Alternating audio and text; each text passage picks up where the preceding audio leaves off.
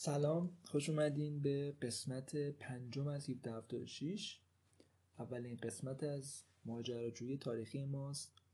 امیدوارم که به ایده های جالبی برسیم. من بیشتر از اینکه دوست داشته باشم در مورد تاریخ یا اسما صحبت کنم دوست دارم در مورد ایده ها صحبت کنم در مورد اندیشه ها و باورها. و این چیزیه که توی این قسمت قرار در موردش صحبت بکنیم. بیشتر می‌خوام در مورد قانون اساسی آمریکا صحبت بکنم و اعلامیه استقلال با محوریت کتاب. چرا کتاب انتخاب کردم؟ به خاطر اینکه فکر می‌کنم خیلی سیستماتیک تر و خیلی منظم تر می‌تونیم جلو بریم. اگه کتاب های مختلف رو بخونیم و ایده ها رو حول کتاب ها بشناسیم و جلو ببریم. کاری که من می‌خوام انجام بدم اینه که هر چند قسمت یک کتاب رو انتخاب می‌کنم کتابی که خودم خوندم و دوست دارم یا دارم می‌خونم و در حین خوندن کتاب خب من یادداشت برداری انجام میدم. برای اونایی که خیلی زبانشون قوی نیست و می‌خوان کتاب رو بخونن کاری که من انجام میدم اینه که یادداشتهای خودم که نکات مهم کتاب و برداشت من از اون نکاته می‌ذارم توی کانال تلگرام و وقتی شما در این کتاب می‌خونین مثل یه راهنما می‌تونه به شما کمک بکنه که متوجه بشین کتاب در مورد چی داره صحبت می‌کنه. پس این فکر می‌کنم خیلی کمک می‌کنه. چون منابعی من انتخاب کردم بیشترشون ترجمه نداره و منابع انگلیسیه و برای اونایی که دوست دارن بحث دنبال بکنن این فکر می‌کنم می‌تونه ایده خوبی باشه که این یادداشت‌ها جمع میشه یادداشت‌های کتاب. و وقتی کتابای زیادی بخونیم در نهایت به خیلی جالب میشه. یه مجموعی از یادداشت‌ها داریم. مجموعه از ایده ها در مورد آمریکا در مورد تاریخ آمریکا سیاست آمریکا و امیدوارم که چیز جالبی در بیادش. پس این کاری که می‌خوام انجام بدم هر چند اپیزود سعی می‌کنم کتاب های مختلف انتخاب بکنم حوزه های مختلف در مورد آمریکا جدید و قدیمی از نویسنده های مختلف که فکر می‌کنم می‌تونه جذاب باشه جالب باشه. توی این قسمت کتابی که انتخاب کردم عنوانش هست Our Republican Constitution Securing the Liberty and Sovereignty of We, of we the People ما مردم. We the People سه کلمه اول قانون اساسی آمریکاست. خیلی معروف و شناخته شده است. کتاب مال فردیه به اسم رندی بارنت آقای بارنت استاد حقوق و وکیل قانون اساسی در آمریکاست خیلی چهره شناخته شده یه نگرش سیاسی خودش بیشتر به لیبرتریان نزدیکه. و ایده که توی کتاب مطرح کردم می‌تونیم بگیم که خیلی به نگرش لیبرتریان ها نزدیکه. در کل به نظرم خیلی کتاب ساده و جمع جوری 150 صفحه بیشتر نیست. اومده خیلی جذاب توضیح داده. روندی که آمریکا طی کرده. از لحاظ قانون اساسی اینکه قانون اساسی آمریکا چطوری نوشته شده چه ایده هایی داشتن و چه مراحلی طی کردن. در واقع آزمون و خطاهایی که اتفاق افتاد تا این قانون اساسی به اینجا برسه برای ما خیلی زیبا به تصویر کشیده. اگه دوست دارین که با کتاب خیلی بهتر ارتباط برقرار کنم پیشنهاد می‌کنم که یه نگاهی به قانون اساسی آمریکا و اعلامیه استقلال بندازید. چون کتاب نیومده خط به خط بررسی بکنه نکات مهمش رو گفته ایده های مهمش رو گفته کاری که من می‌خوام انجام بدم. و اگه قبلش این دوتا سند رو ببینید به نظرم خیلی می‌تونه بهتون کمک بکنه که کتاب بهتر درک بکنید. خیلی هم طولانی نیستن. اعلامیه استقلال و قانون اساسی آمریکا.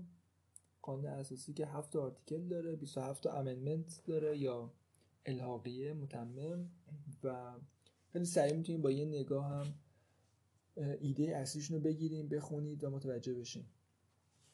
اما کتاب در مورد چی صحبت می‌کنه و چرا من این کتاب انتخاب کردم؟ من وقتی استوری گذاشتم اینستاگرام در مورد تاریخ سیاست آمریکا و اتفاقات آمریکا استوری زیادی گذاشتم تو این چند روز. reaction که گرفتم برام خیلی جالب بود. از این جهت که بخش قابل توجهی از دوستایی که با من صحبت کردن حتی افرادی که آمریکا اتفاقات آمریکا رو دنبال می‌کنن و براشون مهمه خیلی انگار اونطور که باید عمیق دنبال نکردن داستان آمریکا رو و اینکه ریشه همه این بحثا کجاست و کجا شروع شده. برای همین برای من خیلی جذاب بود که این داستان از اول روایت بکنم و بگم که چه اتفاقی افتاده که ما به اینجا رسیدیم و اون ریشه ها رو باید بدونید. چون هر کسی می‌تونه الان توییتر رو باز بکنه فیسبوک رو باز بکنه بره اخبار رو بخونه چند تا تحلیل بخونه و این نظری بده. اما اینکه شما بدونید واقعا داستان چی بوده از کجا شروع شده این نیاز به وقت گذاشتن داره و این اون چیزیه که به شما پاداش میده از این جهت که عمیقتر مسائل درک می‌کنید. چرایی مسائل درک می‌کنید. من شخصا به این باور دارم که هر وقت با یه مسئله روبرو میشم باید برم در مورد چراییش فکر بکنم. چرا این اتفاق افتاده؟ یا به نوعی اون first principle ها رو پیدا بکنم. اصول اولیه رو پیدا بکنم. و در مورد آمریکا به بحثایی تو آمریکا داره اتفاق میفته بحثای سیاسی اقتصادی اون first principle خیلی مهمه. و کاری که من امروز انجام بدم اینه که در مورد first principle صحبت بکنم. اصول اولیه شکل دهنده آمریکا که یکی از سندهای مهم اعلامیه استقلال یه سند مهم دیگه قانون اساسیه و با درک اینا به نظرم می‌تونیم خیلی خوب درک بکنیم که چه اتفاقی داره توی آمریکا میفته. برای اونهایی که اصلا اتفاقات آمریکا رو دنبال نمی‌کنن می‌تونه جذاب باشه این قسمت. از این جهت که بعد از شنیدن بحث‌های امروز و دنبال کردن این قسمت خیلی تصویر خوبی پیدا می‌کنه. از اینکه داستان آمریکا چطوری شکل گرفته. من سعی می‌کنم تا جایی که میشه بحث ساده جلو ببرم تا برای اونایی که خیلی بگراندی ندارن و بحث دنبال نکردن جذاب باشه متوجه بشن داستان چیه. و وقتی در مورد آمریکا دارن اتفاقات دنبال می‌کنن مثلا سر اوباما کر دعوا شده توی سوپریم کورت مثلا چپ و راست جمهوری خواه و دموکرات دارن سر سکند امندمنت دعوا می‌کنن سر آزادی اصلی دعوا می‌کنن. متوجه میشین که داستان از چه قراره و ریشه و اصل داستان چیه. خب بعضی مقدمه نسبتا طولانی. بریم سراغ اصل بحثمون. ایده که کتاب داره ایده اصلی کتاب من اول توضیح بدم. آخر داستان همین اول بگم. ایده که رندی بارنت داره اینه که قانون اساسی آمریکا یک متن خیلی مشخصه سند مشخصه که هر کسی می‌تونه بخونه. اما دو تا نگرش دو تا تفسیر وجود داره از این قانون اساسی. و این دو تا تفسیر در طول تاریخ شکل گرفته. یعنی در مواجهه با مسائل روز مسائل مختلف آدم ها دو نگرش اصلی پیدا کردن به قانون اساسی و دو جور این سند رو دارن می‌خونن این متن رو دارن می‌خونن.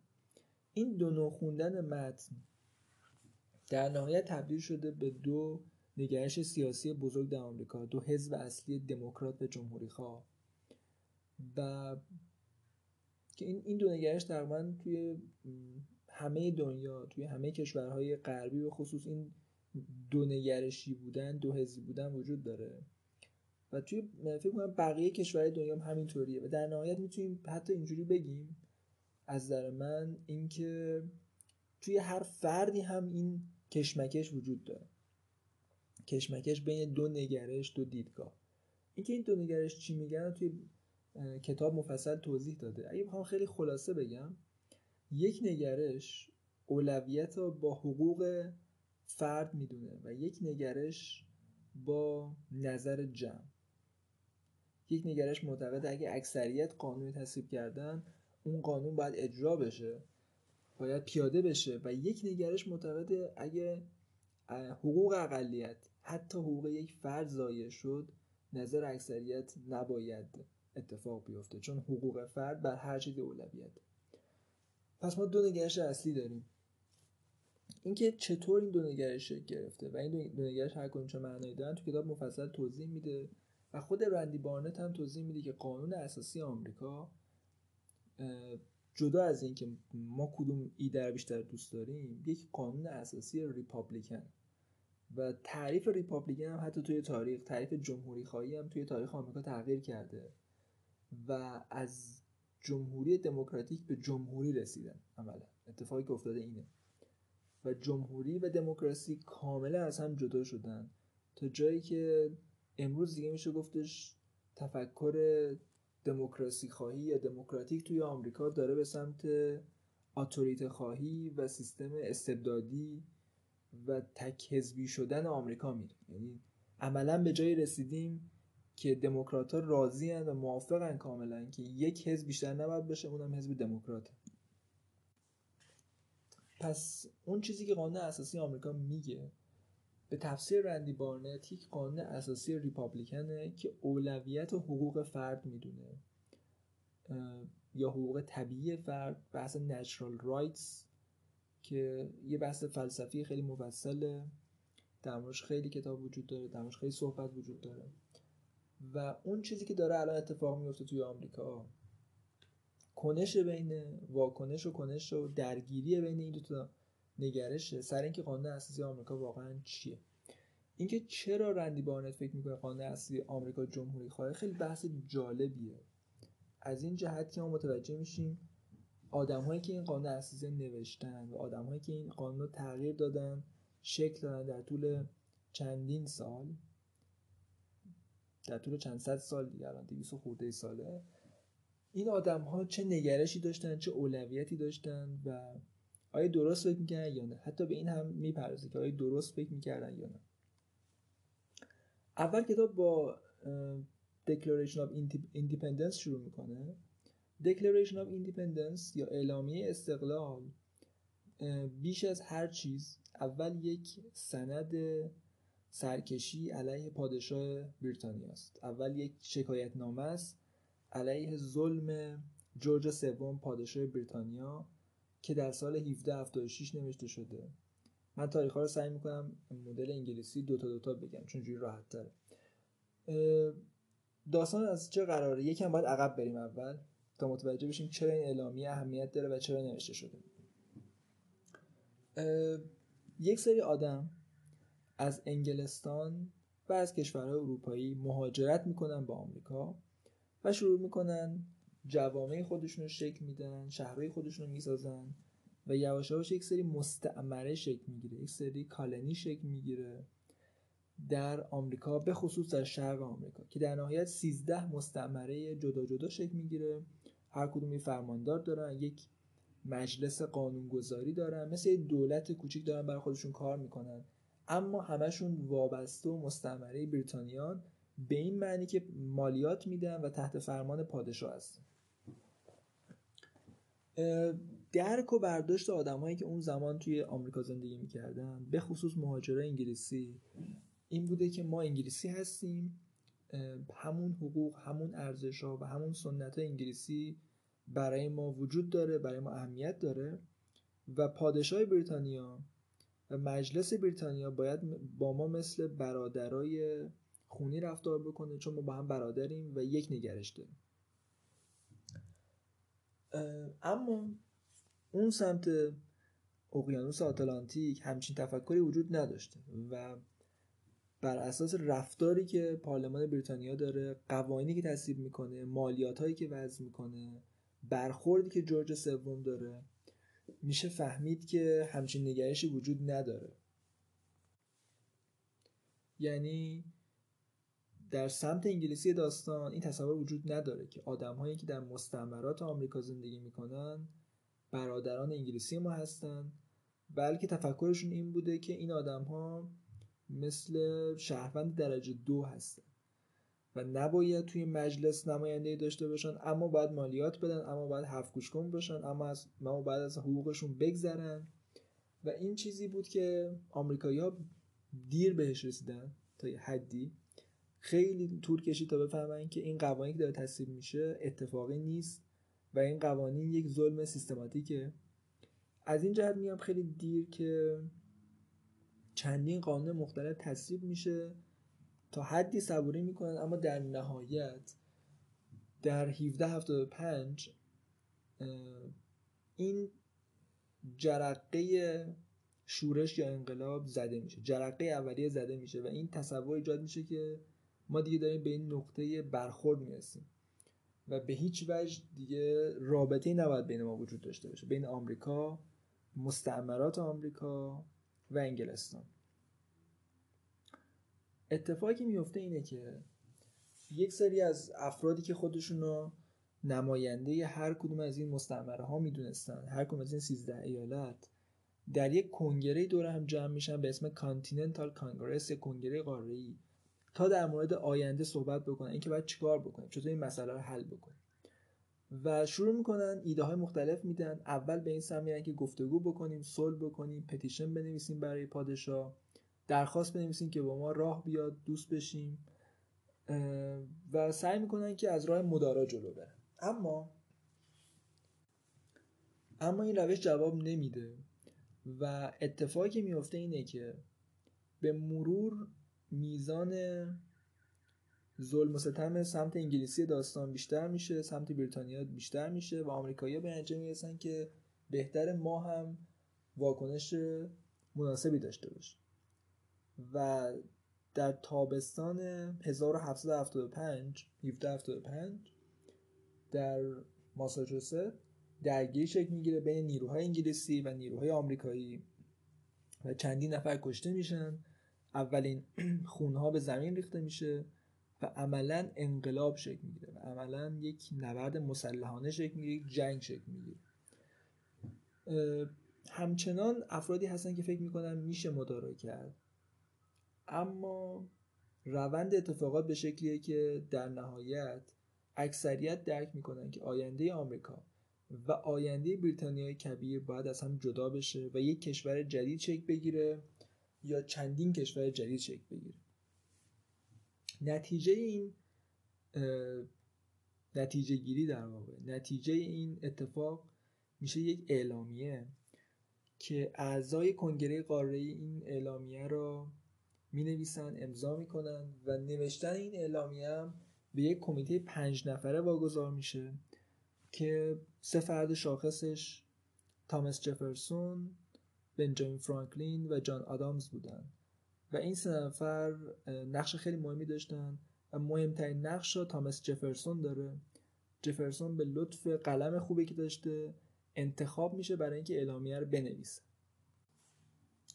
جفرسون برای نوشتن اعلامیه خیلی فرصت نداشته و چون اون زمان جنگ هم بین آمریکا و بریتانیا شروع شده بوده و کنگره و اعضاش باید جنگ هم اداره می‌کردن و توی زمان خیلی کم یک متنی می نوشته که این متن در عین حال که مردم مستعمرات مختلف مردم این سیزده ناحیه این سیزده ایالت رو با هم دیگه متحد می‌کنه توی یک هدف در این حال باید به دولت های خارجی این پیام بده که ما تا جایی که می‌شد تحمل کردیم ولی دیگه واقعا باید تغییر اتفاق بیفته.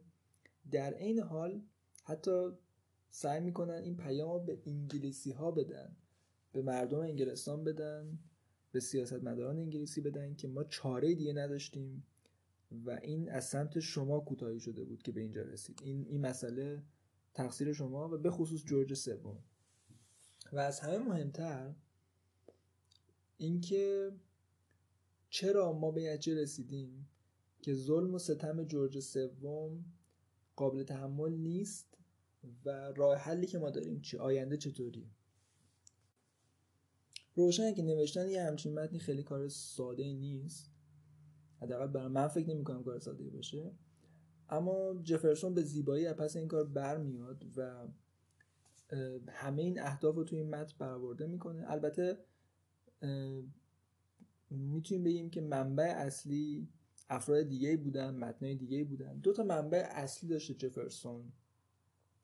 یکی قانون اساسی ایالت ویرجینیاست و یکی Declaration of Rights یا اعلامیه حقوق ویرجینیاست که فردی به اسم جورج میسن این اعلامیه رو می نویسه برای ایالت ویرجینیا. یک ماه قبل از اینکه جفرسون اعلامیه استقلال رو بنویسه. یک ماه قبل جورج میسن این اعلامیه حقوق می نویسه برای ویرجینیا برای اینکه قانون اساسی ویرجینیا کامل بشه و جفرسون میاد از این متن استفاده می‌کنه. خط دوم قان... اعلامیه استقلال. خط دوم اعلامیه استقلال که معروف ترین خط هم هست We hold these truths to be self-evident. جاییه که جفرسون از اعلامیه حقوق نوشته جورج میسن کمک می‌گیره. و چیزی که میسن نوشته بوده با اندکی تغییر می‌رسه به اعلامیه استقلال. میسن دو تا ایده خیلی مهم ما توی اعلامیه حقوق میاره که این دو تا ایده از نظر آقای بارنت هسته اصلی یک قانون اساسی جمهوری خواه هستن. دو تا ایده فوق العاده مهم و نسبت به زمان خودش انقلابی. ایده اول اینه که first come rights and then comes government. اول حقوق میاد و بعد حکومت. کاری که آمریکایی آمریکایی کرده بودن مثل اینه که یک قیف رو شما برعکس کنید. اون زمان توی اروپا یک حکومت به طور نرمال یک حکومت پادشاهی وجود داشته یک حکومت استبدادی وجود داشته که حق حاکمیت برای پادشاه بوده و پادشاه می‌تونسته لطف بکنه از حقوق خودش از حقوق خودش بگذره و بخشی از حق خودش رو برای حاکمیت به مردم یا رعیت خودش ببخش. و رسیدن به حقوق نرمال مثل آزادی بیان آزادی مذهب و خیلی حقوق دیگه نتیجه یک مبارزه خیلی فرسایشی طولانی با پادشاهیه که به هیچ وجه نمی‌خواد حقوقش از دست بده قدرتش از دست بده. و این این مسیری که اروپایی داشتن طی می‌کردن. و کاری که آمریکایی‌ها کردن این بود که گفتن ما تنها راهی که می‌تونیم مسئله رو اساسی حل بکنیم اینه که بیایم اول حقوق رو در نظر بگیریم و بعد به حکومت برسیم.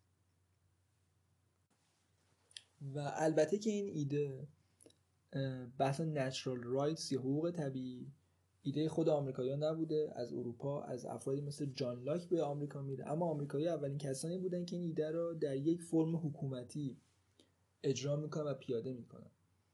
و وقتی شما متن اعلامیه استقلال رو می‌خونین چیزی که میگه اینه. ما یک سری حقیقت داریم که اینا حقیقت های آشکارن نیاز به اثبات ندارن.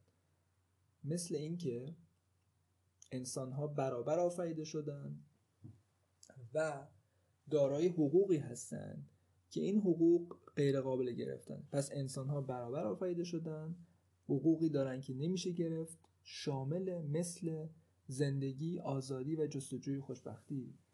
و قسمت مهم داستان اینجاست. برای حفظ این حقوق حکومت ها شکل می‌گیرن پس اول حقوق میاد اول انسان ها حقوقی دارن اولویت به حقوق بعد می‌رسیم به اینکه حالا حکومتی شکل می‌گیره. برای حفظ حقوق. پس حکومت وسیله برای یک هدف دیگه. هدف حفظ حقوق انسان هاست. و حکومت شکل می‌گیره برای حفظ حقوق که این, که این حکومت قدرت خودشو قدرت های عادلانه خودشو از توافق و رضایت حکومت شوندگان یا مردم می‌گیره. و هر حکومتی که این هدف رو برآورده نکنه یعنی حفظ حقوق مردم این حق به مردم میده که تغییرش بدن یا حتی نابودش بکنن. این هم خیلی جالبه که توی اعلامیه استقلال به این اشاره میشه که اگه حکومتی نتونه این حرف برقرار بکنه مردم این حق دارن که حکومت حکومت رو بین ببرن. و خب این اشاره هستش به انگلستان و جورج سوم و اینکه خیلی زیبا در واقع جفرسون اومده توضیح داده فرض آورده و اثبات کرده که چرا ما این حق داریم. چرا کاری که ما می‌کنیم موجه چرا ما این حق داریم که جورج سوم پادشاه خودمون ندونیم و یک سیستم سیاسی جدا شکل بدیم و تو ادامه متنم مفصل به شکل خیلی طولانی میاد در مورد این صحبت می‌کنه که جورج سوم چه ظلم هایی کرده چه تخلفاتی کرده. پس ایده اولی که میسن داشته و توی اعلامیه حقوق نوشته و core یک republican constitution هسته یک قانون اساسی جمهوری خواهی میده اینه که first come rights then comes government. اول rights میاد بعد government میاد. دومین نکته خیلی مهمی که دو ایده خیلی مهمی که میسن بهش اشاره می‌کنه اینه که دولت خدمتگزار مردمه. توی اروپای اون زمان این ایده ایده خیلی عجیبی نظر می اومده که دولت نه تنها صاحب قدرت نیست بلکه همه قدرت ها متعلق به مردمه و دولت صرفا یک سرونت یک خدمتگزاره یک فردیه که یک سیستمیه که بهش اعتماد شده. همه افرادی که کارمند دولت هستن معتمدن بهشون اعتماد شده و خدمتگزار مردمن و باید به مردم گوش بدن. و به مردم توجه بکنن این دوتا ایده دو تا ایده اصلیه که توی اعلامیه استقلال اومده و این دو تا ایده توی قانون اساسی آمریکا بعدا میادش و اونجا هم باستاب داره. اما مهمترین سوالی که تا همینجا شکل می‌گیره و همه بحثا و کنش های سیاسی کشمکش های سیاسی ببخشید. همه کشمکش های سیاسی آمریکا از اون شروع میشه. همین خط دوم اعلامیه استقلاله که اشاره می‌کنه به اینکه حکومت باید رضایت حکومت شوندگان رو به دست بیاره یا داشته باشه. یک بخش بزرگی از افرادی که این متن می‌خونن شاید برداشت کنن که پس حکومت هر کاری که انجام میده باید مورد تایید مردم بشه اما تفسیری که رندی بارنت داره اینه که این خط دوم اعلامیه استقلال دو تا نکته داره. نکته اول اینه که هدف حکومت چیه؟ نکته اول جاییه که میگه هدف حکومت حفظ حفظ حقوق یک سری حقوق غیر قابل گرفتن وجود داره و حفظ این حقوق هدف حکومته و حکومت قدرت های خودش رو از توافق حکومت شوندگان می‌گیره. حقوق ربطی به توافق نداره. این قسمت دوم به مشروعیت برمیگرده. شرط مشروع بودن یه حکومت اونطور که بارنت میگه شرط مشروع بودن حکومت اینه که مردم ازش رضایت داشته باشه با رضایت و توافق مردم شکل گرفته باشه. پس حکومت بر اساس اعلامیه استقلال دو تا دو تا نکته داره. یه هدف داره و یه شرط مشروعیت. و این چیزی که باید از, از هم جدا بشه و تمیز داده بشه. پس این این جایی که سرش خیلی بحث وجود داره و بحثای بحثایی که وجود داره بین دموکراسی خواهان و افرادی که به جمهوری خواهی اعتقاد دارن از اینجا خیلی نشأت می‌گیره و شکل می‌گیره. یه نکته هم که اینجا در صحبت بکنم بحث حقوق غیر قابل گرفتن این چیزیه که خیلی خیلی به نظر نکته مهمیه. توضیح که میسن میده اینه که حقوقی وجود دارن که حتی اگر افراد یک جامعه توافق بکنن که این حقوق از دست بده امکانش وجود نداره. حقوقی وجود دارن که حتی اگه یک فرد با رضایت خودشون حق ببخشه اون حق قابل انتقال نیست. و اینکه چرا یک همچین حقوقی تعریف میشه ما باید بریم جلوتر برسیم به بحث نچرال نچرال لا و نچرال رایتس بحث قانون طبیعی و حقوق طبیعی. و استدلالی که وجود داره برای اینا اونجا با همدیگه در صحبت می‌کنیم. فقط این در نظر بگیریم که زمانی که داشتن این اعلامیه رو می نوشتن انگلستان و بریتانیای کبیر ادعاش این بوده که چون شما پذیرفتین مستعمره باشین پس از حقوق خودتون از حق خودتون گذشتین. وقتی از حقوق خودتون گذشتین دیگه نمی‌تونین اعتراضی داشته باشین. این حقیه که شما بخشیدین. اما ساکنان مستعمرات معتقد بودن که هم چیزی وجود نداره. حقوق غیرقابل گرفتن مثل آزادی مثل حق مالکیت مثل جستجوی خوشبختی اینا چیزایی نیستش که بشه انتقال داد به فردی. اینا هیچ جور از بین نخواهد رفت. مال یه فرد همیشه. پس اگه بخوایم این قسمت جنبندی بکنیم اونطوری که بارنت توضیح میده اعلامیه استقلال یک تئوری سیاسی داره و خلاصه تئوری سیاسی خلاصه میشه توی چند تا نکته که من خیلی سریع جنبندی می‌کنم. اولین نکته که وجود داشت این بود که اول rights میاد بعد حکومت میاد. افراد حقوقی دارن که این حقوق اولویت حفظ حقوق اولویت برای حفظ اینها حکومت شکل گرفته. حکومت صرفا یک وسیله است برای یک هدف دیگه.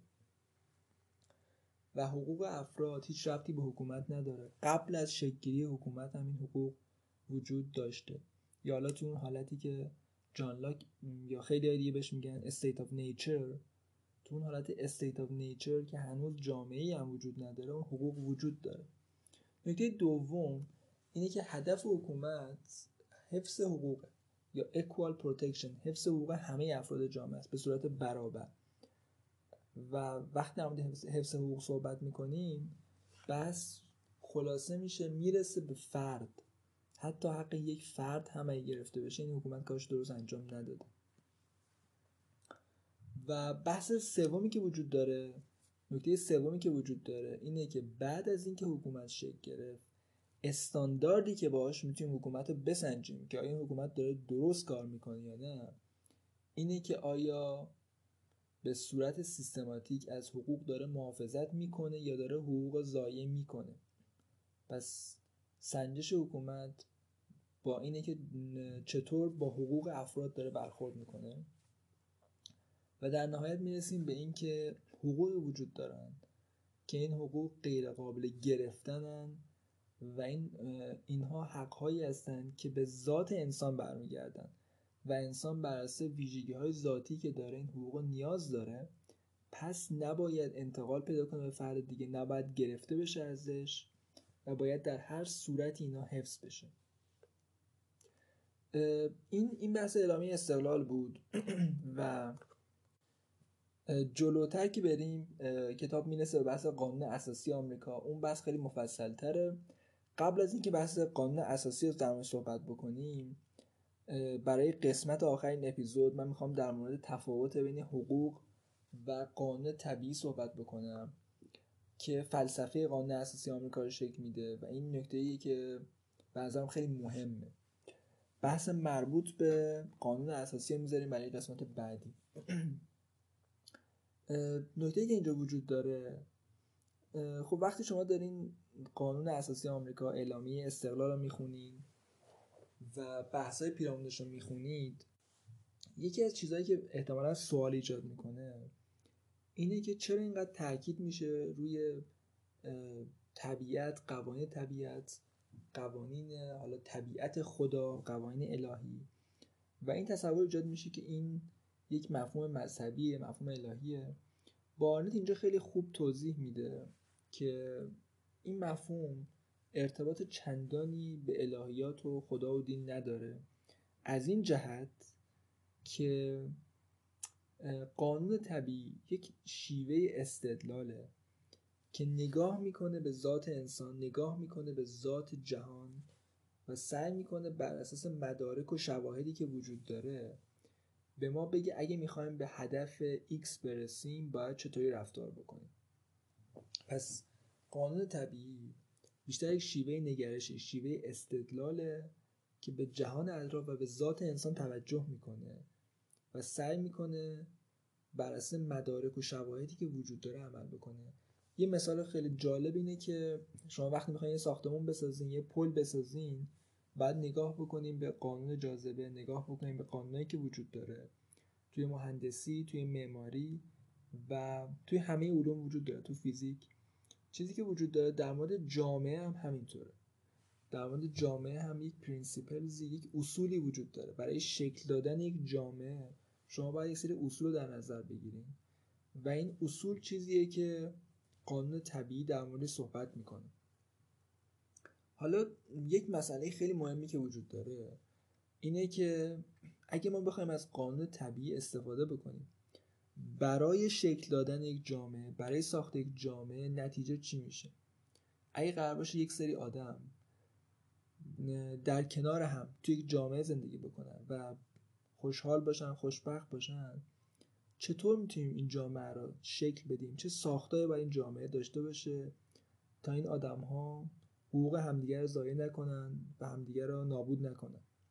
جواب این سوال اگه بخوایم از استدلال نچرال یا قانون طبیعی استفاده کنیم میشه حقوق طبیعی یا natural rights به این معنی که اگه قرار باشه آدم ها در کنار هم دیگه توی جامعه زندگی بکنن نیاز دارن به اینکه یک اسپیس یک فاصله با هم دیگه داشته باشن که توی این فاصله هر فردی دارای یک حق حاکمیت شخصیه داره یک آزادی شخصیه و توی این فاصله می‌تونه جوری که می‌خواد رفتار بکنه.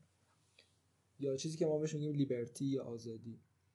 این این حقوق یک لازم است برای اینکه آدما تو جامعه کنار زندگی بکنن و شیوه که ما بهش می‌رسیم نگاه کردن به ذات انسان و نگاه کردن به طبیعت. و اگه اینجوری بهش نگاه بکنیم خیلی شاید الهی و مذهبی به نظر نیادش.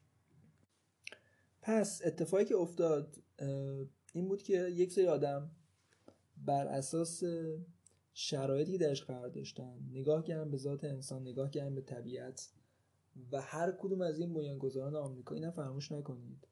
آدمهایی بودن که به شدت مطالعه داشتن. بهترین کتاب های دوران خودشون رو خونده بودن. بهترین کتاب های کلاسیک روم و یونان رو خونده بودن. با فلسفه آشنا بودن. و به این و برسی شرایطی زندگی می‌کردن ظلمی که از طرف یک حاکم ستمگر مثل جورج سوم بهشون شده بود به این نتیجه رسیدن که ما به یک شیوه بهتر برای اداره جامعهمون نیاز داریم. و این شیوه بهتر و این نوع نگرش خودشون رو توی یک متنی به اسم اعلامیه استقلال آوردن. و انقلاب خب نتیجه داد جنگ نتیجه داد جنگ پیروز شدن و فکر می‌کنم 1781 1781 82 نیروهای انگلیسی کامل از آمریکا خارج شدن و عملا آمریکایی جنگ انقلاب و برنده شدن. و اتفاقی که افتاد این بود که در حین جنگ یک سری قانون تصویب کردن به اسم Articles of Confederation یا اصول کنفدراسیون که بر اساس این اصول ایالت های مختلف با هم دیگه ارتباط داشتن با هم دیگه زندگی می‌کردن کار می‌کردن و این اصول قرار بود یک نظمی بده به ارتباط بین ایالت ها با هم دیگه. و بعد از اینکه جنگ تموم شد 1781 اینها با همین اصول شروع کردن جلو برن. یعنی عملا قانون اساسی بین 13 تا ایالت همون Articles of Confederation بود تا مدت ها تا 8 سال 9 سال از این استفاده شد. اما مسائل زیادی شکل گرفت. مسائل زیادی شکل گرفت و آدم هایی که توی کانتیننتال کانگرس بودن توی کنگره قاره بودن به این نتیجه رسیدن که این شیوه اداره کشور درست نیست. این شیوه جواب نمیده و مهمترین مشکلی که داشتن دموکراسی بود. خیلی جالبه که مهمترین مشکل برای افرادی که از شهر استبداد خلاص میشن معمولا دموکراسی زیاده یا خود دموکراسیه. به معنی حکومت اکثریت مهمترین مسئله بعد از استبداده. و تجربه بیشتر کشورهای دنیا نشون میده که از استبداد به دموکراسی می‌رسن و از دموکراسی به جمهوری. و این تجربه که آمریکایی‌ها داشتن و موفق هم بودن. یعنی این این آزمون خطا رو خیلی خوب و خیلی سریع پشت سر گذاشتن و فهمیدن باید چیکار بکنن. و یکی از افرادی که خیلی نقش مثبت داره خیلی خوب مسئله رو حل می‌کنه و شرایطی ایجاد می‌کنه که بشه مسئله رو حل کرد. فردیه به اسم جیمز مدیسن. مدیسن یکی از افرادی بود که توی شکلگیری اعلامیه استقلال نقش داشت و توی قانون اساسی آمریکا قانون اساسی جدید آمریکا که بعد از Articles of Confederation نوشته شد خیلی نقش مثبتی داره. توی قسمت بعدی می‌خوام در مورد صحبت بکنم که مشکلات این Articles of Confederation چی بود؟ چرا بدون وجود یک دولت مرکزی بدون وجود یک کنگره قوی بدون وجود یک سیستم غذایی مشترک آمریکایی مشکل خوردن؟ چرا دموکراسی برای آمریکا مشکل شد؟ و اینکه این مشکل رو چطوری حل کردن؟ چطوری قانون اساسی جدید نوشتن که مسئله دموکراسی و حکومت اکثریت حق اقلیت نگیره و زندگی اقلیت جهنم نکنه. این بحث قسمت بعدیمونه.